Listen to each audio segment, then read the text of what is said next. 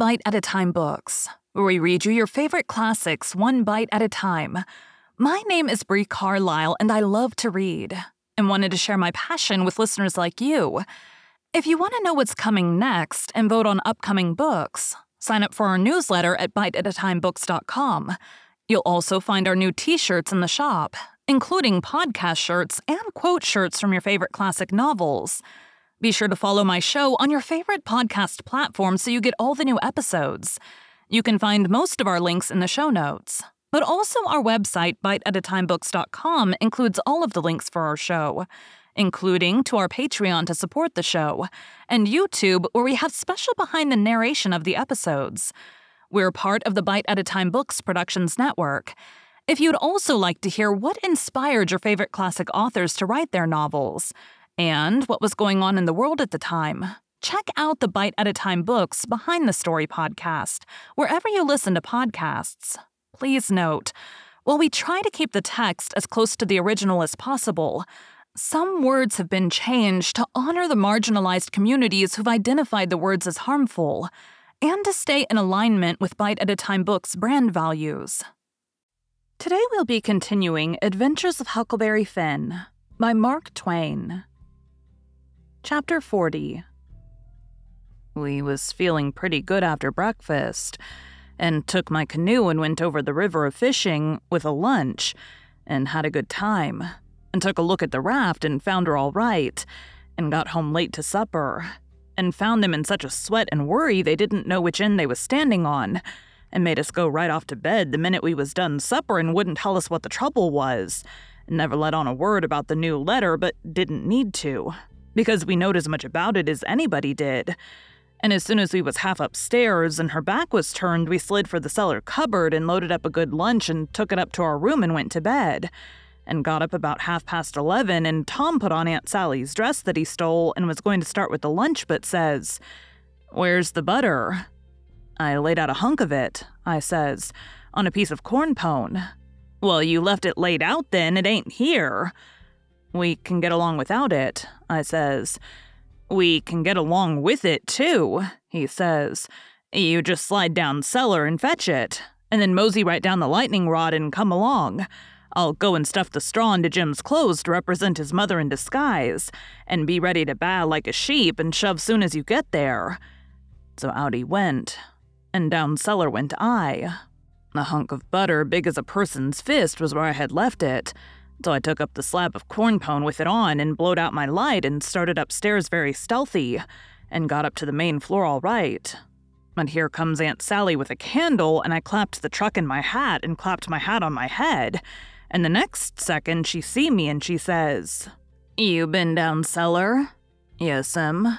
What you been doing down there? Nothing. Nothing? No'm. Well then what possessed you to go down there this time of night? I don't know him. You don't know. Don't answer me that way. Tom, I want to know what you've been doing down there. I hain't been doing a single thing, Aunt Sally. I hope to gracious if I have. I reckon she'd let me go now. And as a general thing, she would. But I suppose there was so many strange things going on, she was just in a sweat about every little thing that weren't yardstick straight. So she says very decided, You just march into that setting room and stay there till I come. You've been up to something you know business to, and I lay I'll find out what it is before I'm done with you. So she went away as I opened the door and walked into the setting room. My, but there was a crowd there. Fifteen farmers, and every one of them had a gun. I was most powerful sick and slunk to a chair and sat down. They was setting around, some of them talking a little in a low voice, and all of them fidgety and uneasy, but trying to look like they weren't. But I knowed they was because they was always taking off their hats and putting them on and scratching their heads and changing their seats and fumbling with their buttons. I weren't easy myself, but I didn't take my hat off all the same. I did wish Aunt Sally would come and get done with me and lick me if she wanted to, and let me get away and tell Tom how we'd overdone this thing and what a thundering hornet's nest we'd got ourselves into, so we could stop fooling around straight off and clear out with Jim before these rips got out of patience and come for us. At last she come and begun to ask me questions, but I couldn't answer them straight. I didn't know which end of me was up because these men was in such a fidget now that some was wanting to start right now and lay for them desperados and saying it weren't but a few minutes to midnight, and others was trying to get them to hold on and wait for the sheep signal. And here was Auntie pegging away at the questions and me a shaking all over and ready to sink down in my tracks, I was that scared. And the place getting hotter and hotter and the butter beginning to melt and run down my neck and behind my ears. And pretty soon one of them says, I'm for going and getting in the cabin first, and right now, and catching them when they come. I most dropped, and a streak of butter come a trickling down my forehead. And Aunt Sally, she see it and turns white as a sheet and says, For the land's sake, what is the matter with the child? He's got the brain fever as sure as you're born, and they're oozing out. And everybody runs to see. And she snatches off my hat, and out comes the bread and what was left of the butter. And she grabbed me and hugged me and says, Oh, what a turn you did give me! And how glad and grateful I am it ain't no worse. For luck's against us, and it never rains, but it pours, and when I see that truck, I thought we'd lost you. For I knowed by the color and all it was just like your brains would be if. Dear, dear, why didn't you tell me that was what you'd been down there for? I wouldn't have cared. Now clear out to bed and don't let me see no more of you till morning. I was upstairs in a second, and down the lightning rod in another one and shinning through the dark for the lean to. I couldn't hardly get my words out, I was so anxious. But I told Tom as quick as I could we must jump for it now and not a minute to lose. The house full of men yonder with guns. His eyes just blazed and he said, No, is that so? Ain't it bully? Why, Huck, if it was to do over again, I bet I could fetch 200. If we could put it off till. Hurry, hurry, I says. Where's Jim? Right at your elbow, if you reach out your arm, you can touch him. He's dressed and everything's ready. Now we'll slide out and give the sheep signal. But then we heard the tramp of men coming to the door and heard them begin to fumble with the padlock and heard a man say, I told you we'd be too soon. They haven't come, the door is locked. Here, I'll lock some of you into the cabin and you lay for 'em in the dark and kill 'em when they come. And the rest scatter around a piece and listen if you can hear 'em coming. So when they come, but they couldn't see us in the dark, and most trod on us whilst we was hustling to get under the bed. But we got under all right and out through the hole swift but soft. Jim first, me next, and Tom last, which was according to Tom's orders. Now we was in the lean-to and heard trampings close by outside. So we crept to the door, and Tom stopped us there and put his eye to the crack, but couldn't make out nothing. It was so dark, and whispered and said he would listen for the steps to get further and when he nudged us, Jim must glide out first and him last. So he set his ear to the crack and listened, and listened, and listened, and the steps a scraping around out there all the time. And at last he nudged us and we slid out, and stooped down, not breathing and not making the least noise, and slipped stealthily towards the fence and engine file and got it all right, and me and Jim over it, but Tom's britches catched fast on a splinter on the top rail, and then he heard the steps coming, so he had to pull loose, which snapped the splinter and made a noise. And as he dropped in our tracks and started, somebody sings out, Who's that? Answer or I'll shoot! But we didn't answer. We just unfurled our heels and shoved. Then there was a rush and a bang, bang, bang, and the bullets fairly whizzed around us. We heard them sing out, Here they are, they've broke for the river! After 'em, boys, and turn loose the dogs! So here they come, full tilt. We could hear them because they wore boots and yelled, but we didn't wear no boots and didn't yell. We was in the path to the mill. And when they got pretty close on to us, we dodged into the bush and let them go by, and then dropped in behind them. They'd had all the dogs shut up so they wouldn't scare off the robbers. But by this time, somebody had let them loose. And here they come, making powwow enough for a million.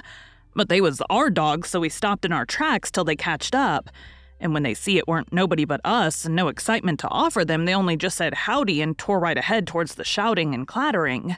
And then we upstream again, and whizzed along after them till we was nearly to the mill, and then struck up through the bush to where my canoe was tied, and hopped in and pulled for dear life towards the middle of the river, but didn't make no more noise than we was obliged to.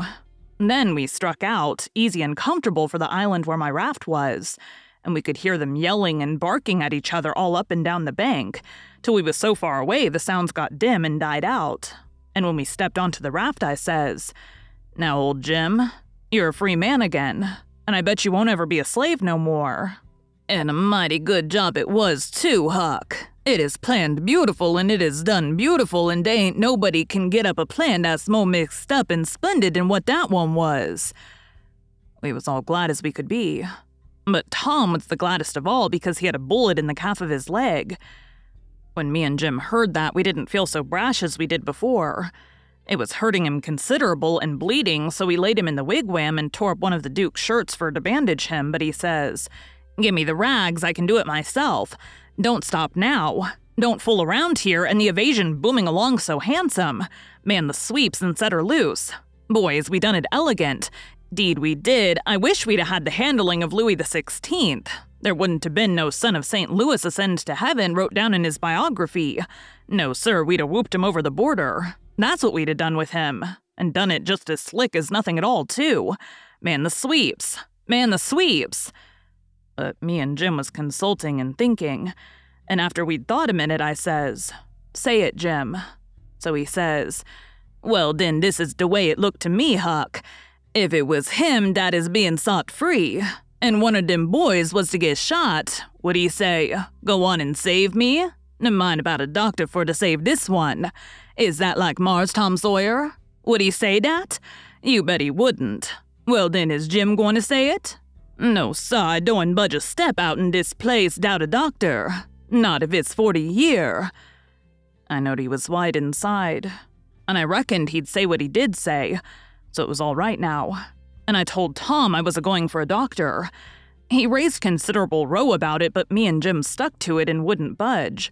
So he was for crawling out and setting the raft loose himself, but we wouldn't let him. Then he give us a piece of his mind. But it didn't do no good. When he sees me getting the canoe ready, he says, Well, then, if you're bound to go, I'll tell you the way to do when you get to the village. Shut the door and blindfold the doctor tight and fast and make him swear to be silent as the grave and put a purse full of gold in his hand. And then take and lead him all around the back alleys and everywheres in the dark and then fetch him here in the canoe, in a roundabout way amongst the islands, and search him and take his chalk away from him and don't give it back to him till you get him back to the village, or else he will chalk this raft so he can find it again. It's the way they all do. So I said I would and left, and Jim was to hide in the woods when he see the doctor coming till he was gone again. Thank you for joining Bite at a Time Books today, while we read a bite of one of your favorite classics. Again, my name is Bree Carlile, and I hope you come back tomorrow for the next bite of Adventures of Huckleberry Finn.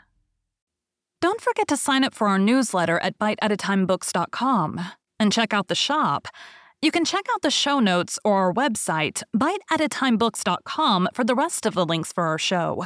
We'd love to hear from you on social media as well.